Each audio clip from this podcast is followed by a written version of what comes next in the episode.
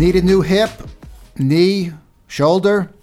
Welcome to SBH Bronx Health Talk, produced by SBH Health System and broadcast from the beautiful studios at St. Barnabas Hospital in the Bronx.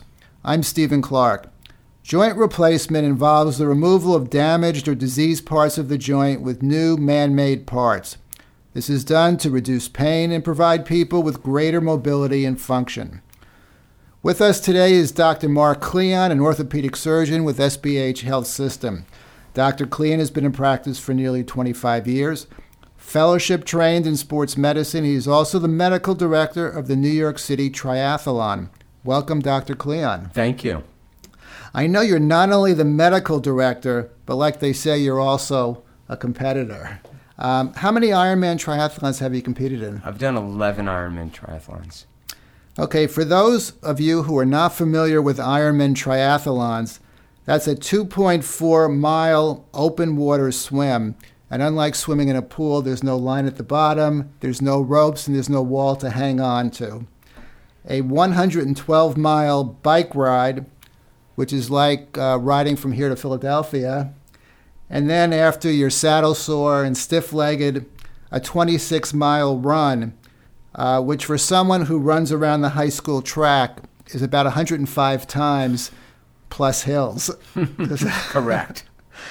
So, what's your, uh, you know, your average training regimen prior to a uh, an Ironman triathlon? It certainly entails a great commitment um, of both myself and of my family and friends and, and, and work professionals. Uh, but I would say on average it's about 20 to 25 hours at peak times in terms of training hours per week. It ends up being a second job essentially.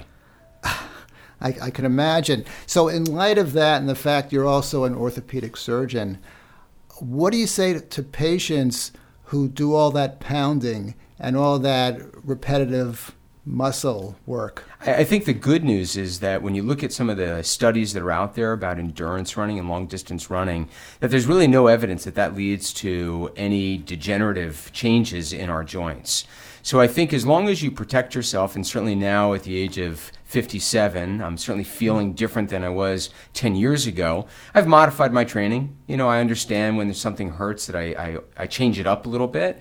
So I think that you do have to make some modifications as we do get older, but certainly, you know, the age group now of, you know, anywhere over 50 is really a very competitive age group. People stay in it much longer. Uh, I think we understand our bodies much better. I think we have access to medical care that helps us keep going. Um, but you definitely have to change up certain things that you do.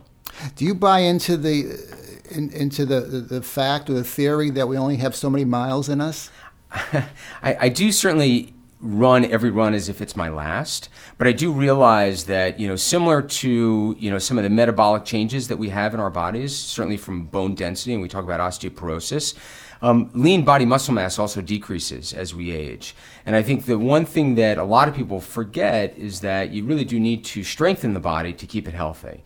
So a lot of my regiment now has gone from doing these repetitive endurance type activities of running long distance, biking long distance, has certainly been replaced with uh, strength training. And I think certainly you don't necessarily get faster per se, because I think there is a natural process that you get slower. Um, but certainly I've been healthy, you know, knock on wood, um, over the last few years where I think the strength training has really made a very big difference in how I train and how I actually perform and how I actually feel on any given day basis. Now, I know you obviously see people for joint replacement who have had traumatic injuries, whether it's ski accidents or, or car accidents or what have you. But I would guess many of them are due to arthritis and they just need new joints, right? I think there are certainly many etiologies to arthritis. Uh, certainly, you know, you can have what's called idiopathic, which you know, God knows what really causes it. It could be genetic, environment, stress related, a variety of things. Uh, then there is traumatic arthritis. So the unfortunate thing about our joints is they are Teflon coated surfaces, what we consider to be Teflon, which is articular cartilage. And unfortunately, Mother Nature uh, only gave us that one time. And when you disrupt that or injure that, it's a natural process for that to continue to deteriorate over time. So if you're a young person who's had an ACL, a ligament injury inside of the knee, who's had a fracture about the knee, you know, that's a little chink in the armor that's going to kind of set you down a path that maybe you know your other knee is not going to have an issue with, but ultimately that knee will potentially develop some arthritis down the road, and that's just again a deterioration of that beautiful Teflon coated surface inside of our joint.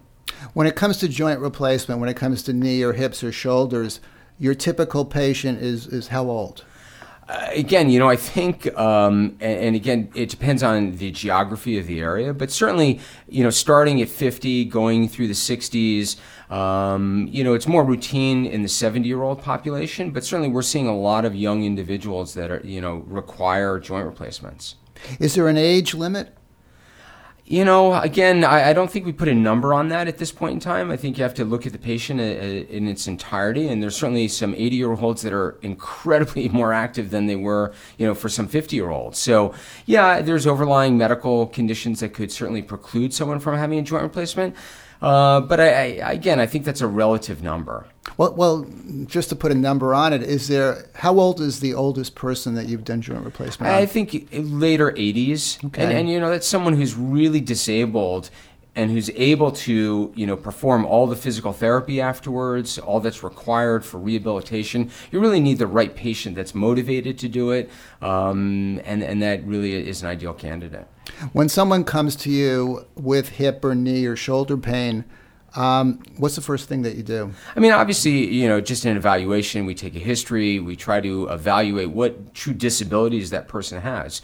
Whether, you know, it's that they can't sleep well, they can't walk stairs, try to get a, a, a, picture of who they are and what they really need. And then obviously we have a lot of tools from medical management, you know, conservative management with physical therapy. Uh, there are injections. There's ambulatory assistive devices. Although no one really, and, and be, what that means is really giving someone a cane. But no one in their right mind wants to take a cane. You know, it's it's it's the visible evidence of getting old. Um, but there are ways about it from a conservative standpoint. And usually I'll tell people, you know, once we've done a radiographic evaluation, we've taken some X-rays, maybe an MRI scan or a CAT scan. But usually X-rays are pretty good in terms of telling us what's going on inside of the joint. We don't treat an x ray, we treat the patient. So there are some people out there who have what you might call bone on bone. There's no cartilage left. And I've seen them actually walk a marathon. And then there's some people who have very little changes and can barely walk. So you never really treat the x ray, you obviously have to treat the patient.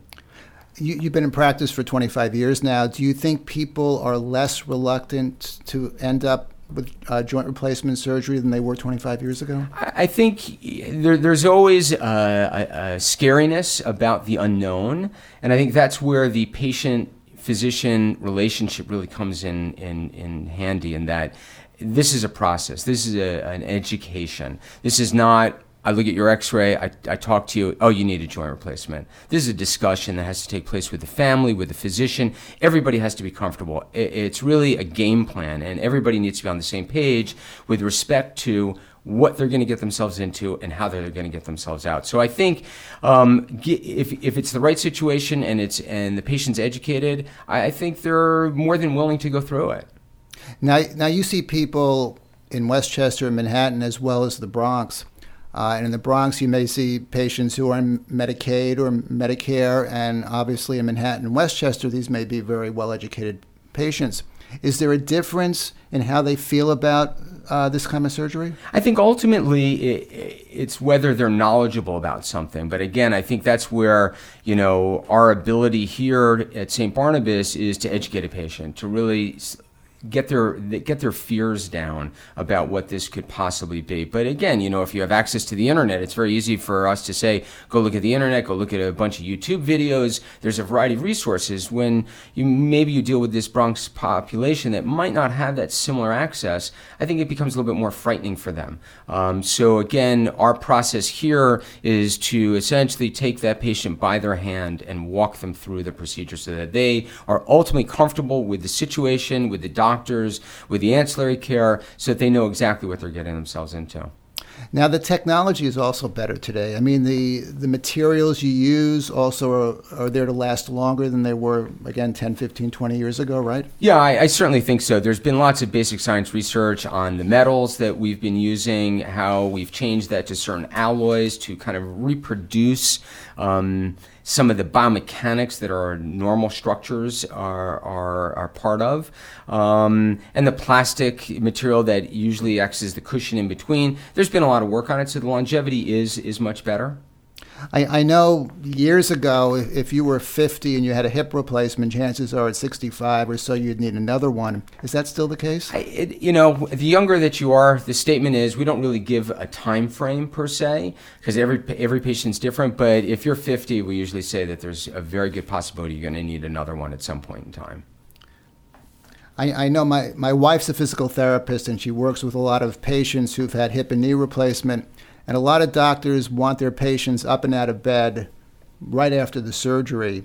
How do you feel about the whole rehabilitation process? Yeah, I certainly think in my training over the last 25 to 30 years, we've seen a very big difference. You know, uh, when I was a resident, uh, patients got admitted a few days before their operation and they stayed a week to two weeks after their operation and then they went to physical therapy. Now basically at some institutions we're actually and even we're starting here at st barnabas essentially ambulatory total joint replacements where we're getting them out. Basically a hospital and necessarily need to say this but a hospital is not a great place to recover. You know your home your home environment given the right ancillary care you know people coming in physical therapists coming in visiting nurse coming in it's really the great place to recover and to have your family around you. So the, the sooner you're up and about, um, it avoids a lot of potential complications that might incur at, at an institution.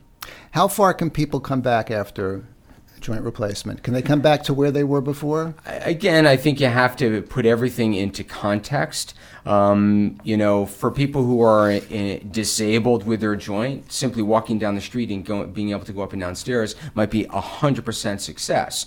If you ask me, you know, professional football player who needs a total joint replacement wants to go back and play football, I, I don't think that that's rational. right, um, right. But again, it, and it all comes down to where I we say to patients, you know, I look at your X-ray, it certainly looks arthritic you have to make the decision whether you want this or not. It's not me saying you need it. It's you saying I cannot live my life anymore. My quality of life is just deteriorated to such a point I, I can get clinically depressed. Uh, I, I can't function well. That's really when it's the right indication to do it. And those are the successful patients because they do get better. I have a friend who, very active runner, um, was very active in sports used to play football in college. And when he turned 70, he had a, a, hip replacement. And his goal was to get back to jogging, which he did six months later. And I guess so that's very, very likely to happen. It's, it's very encouraging uh, that we can do that. There are risks, though, involved with sending someone back to a higher impact activity after a joint replacement. But look, it, it, you have essentially one life to live, and you might as well make good for it. So if uh, you're able to get back and you understand some of the risks involved, then there's no reason that you shouldn't. I know one of the risks of uh, joint replacement is infection. How, how, how serious a risk is that? I mean, it's certainly there. We certainly know it. It's documented. We take every single precaution against it.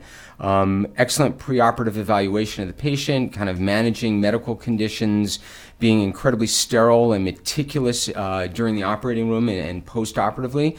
It's, it's prevalent. Uh, and it can be catastrophic, but it's certainly something that uh, we know and we take every precaution against it. Now, you're involved in all joint replacement, right? Knee, hip, shoulder? Correct. Um, is there a uh, more difficult recovery in any of these three? I think uh, knee replacements probably are one of the more difficult uh, surgeries to come back. I think a hip is probably the easiest. Shoulder's a little bit more complex, uh, but a knee, from a pain perspective, it seemingly is a much more painful operation.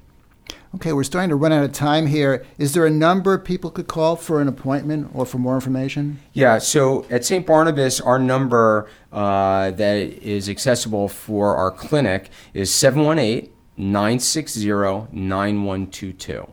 Okay, great. Thank you, Dr. Klion. Thanks for having me. Uh, thank you for joining us on SBH Bronx Health Talk today. Again, for more information on joint replacement, or other services available at SBH Health System, visit us at www.sbhny.org. And thank you again for joining us. Take care.